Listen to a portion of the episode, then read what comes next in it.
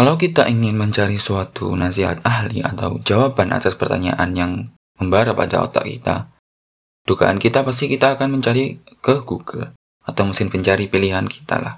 Nah, kita tidak sendirian. Google sendiri menjawab lebih dari 4 miliar query penelusuran setiap hari.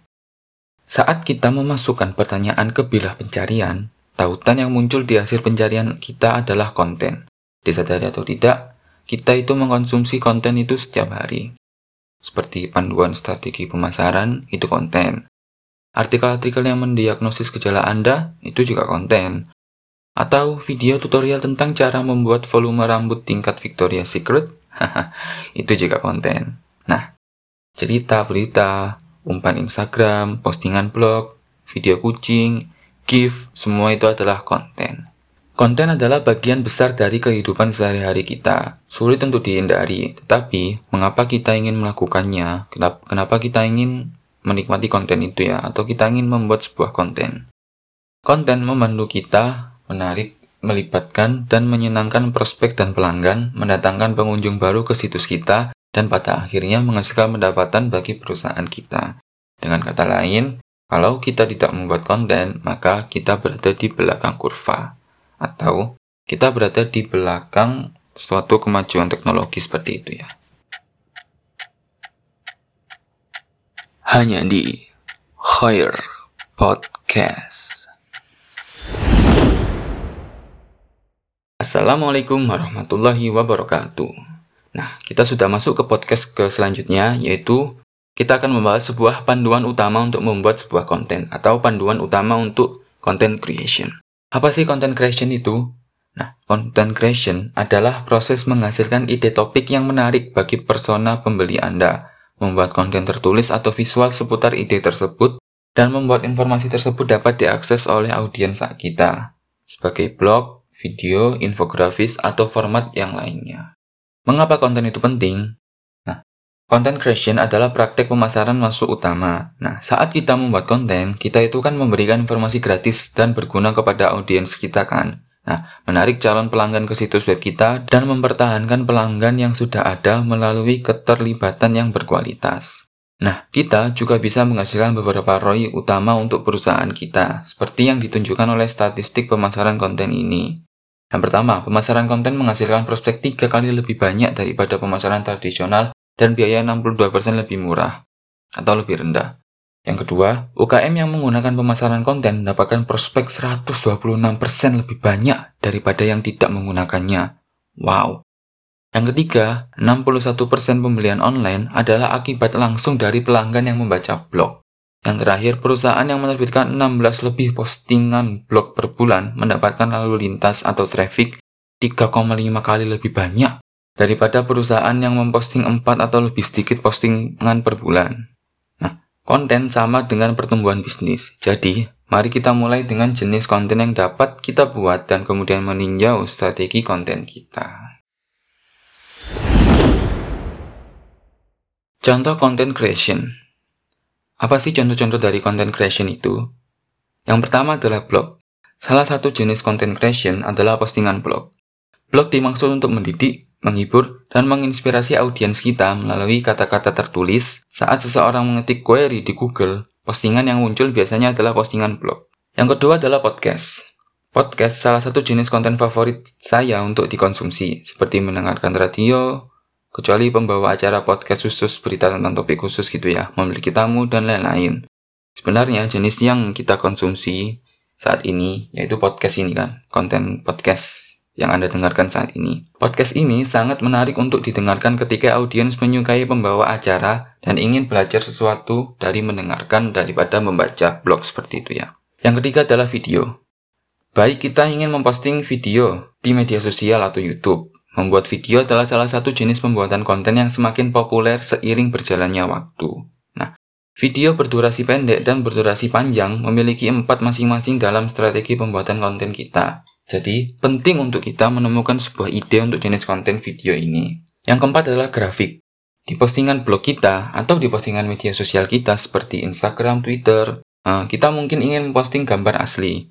Nah, ini bisa berupa infografis, animasi, dan lain-lain. Jenis pembuatan konten ini biasanya membutuhkan desainer grafis atau setidaknya alat desain grafis untuk membantu kita menyelesaikan pekerjaan untuk membuat sebuah konten grafik. Yang kelima adalah penawaran konten. Nah, jenis konten lainnya adalah penawaran konten. Nah, konten ini adalah template, white paper, lembar kerja, atau e-book yang dapat diunduh audiens kita. Ini adalah konten yang terjaga keamanannya. Artinya, audiens kita perlu mengisi formulir dan memberikan email mereka untuk mengakses konten tersebut. Bab kedua dari podcast episode ini adalah perencanaan dan strategi konten. Kita tidak akan mulai membangun sebuah rumah tanpa adanya sebuah blueprint. Jadi, kita tidak boleh ada content creation tanpa rencana. Jika tidak, kita akan beresiko tergelincir dari tujuan kita. Sebuah strategi konten mencakup segala sesuatu dari merek dan nada untuk bagaimana kita akan mempromosikan konten kita dan akhirnya repurpose itu. Nah, mari kita bahas cara membuat rencana konten kita langkah demi langkah.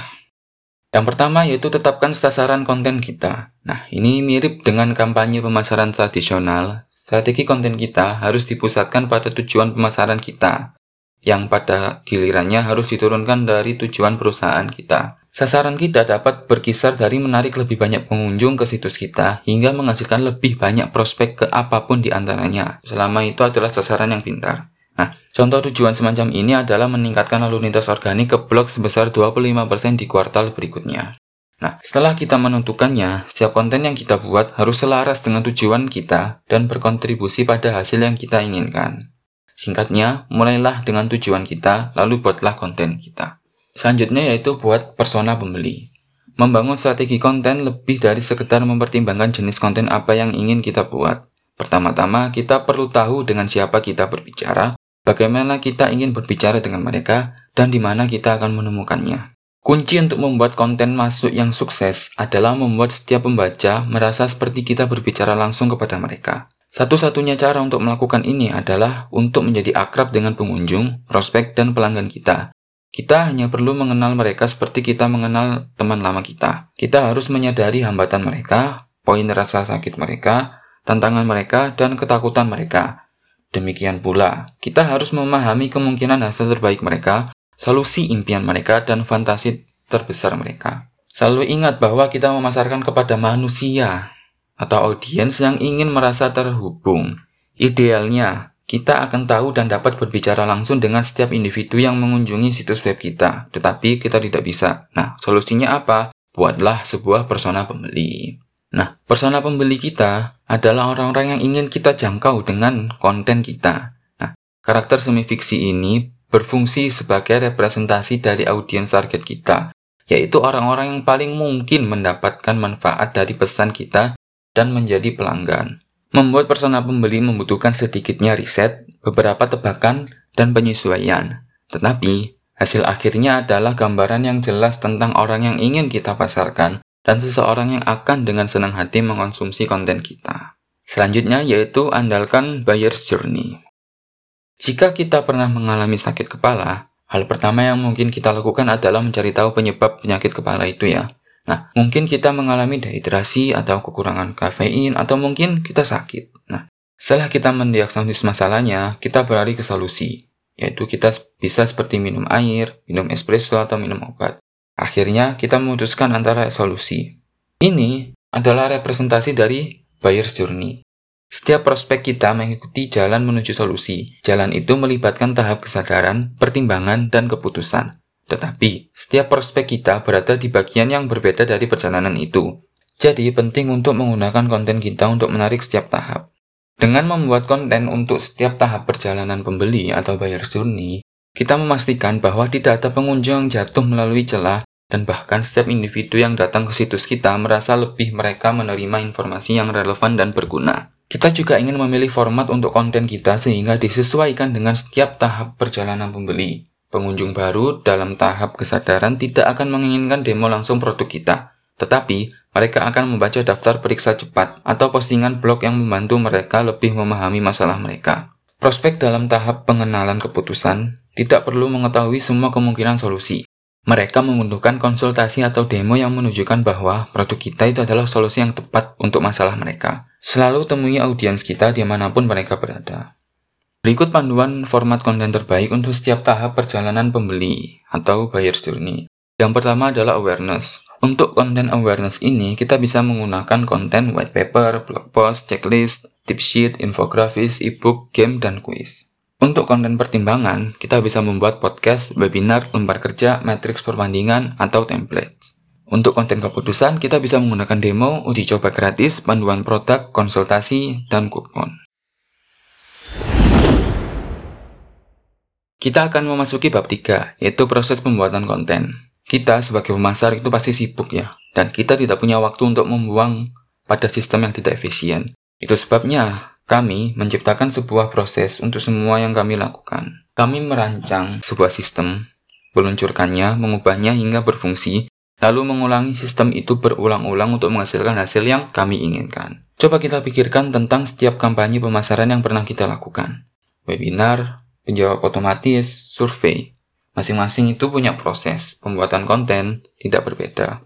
Content creation itu tidak berbeda dari hal itu.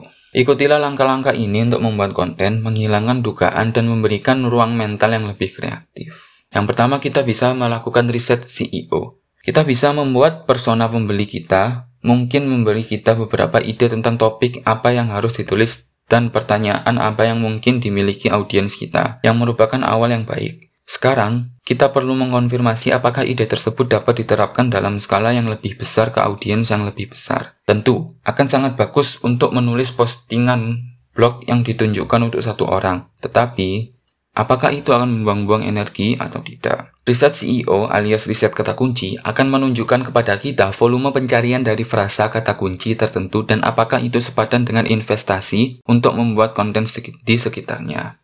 Yang kedua adalah ide.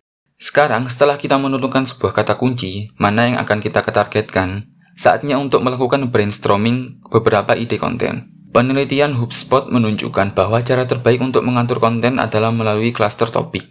Artinya, kita membuat halaman pilar komprehensif berbentuk panjang berdasarkan kata kunci yang kemudian menautkan ke konten yang kita buat pada subtopik terkait. Yang ketiga adalah menulis.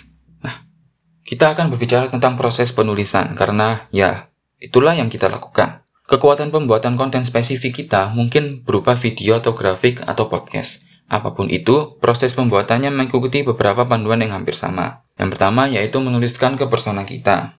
Yang kedua yaitu gunakan judul, deskripsi meta, dan penggoda lainnya untuk memaksa audiens kita membaca konten kita. Yang ketiga adalah buatlah sesuatu yang unik. Dan keempat, tetap berpegang pada satu ide dan gunakan konten kita untuk memperkuatnya. Yang kelima, tetap setia pada suara kita. Dan yang terakhir, jadilah ringkas dan jelas. Yang keempat adalah mengedit. Cara kita mengedit karya kita atau karya orang lain adalah proses yang sangat subjektif. Kita mungkin ingin mengedit sambil berjalan, atau kita mungkin menunggu beberapa hari dan meninjau pekerjaan dengan pandangan baru.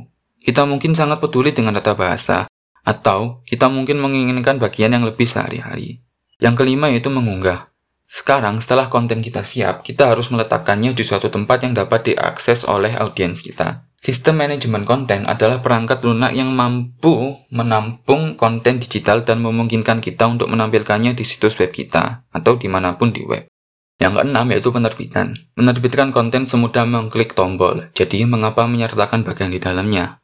Ya, karena kita tidak selalu sederhana itu. Ya, kita dapat mempublikasi konten kita setelah mengunggah, atau kita dapat memaksimalkan dampaknya dengan menunggu waktu yang optimal.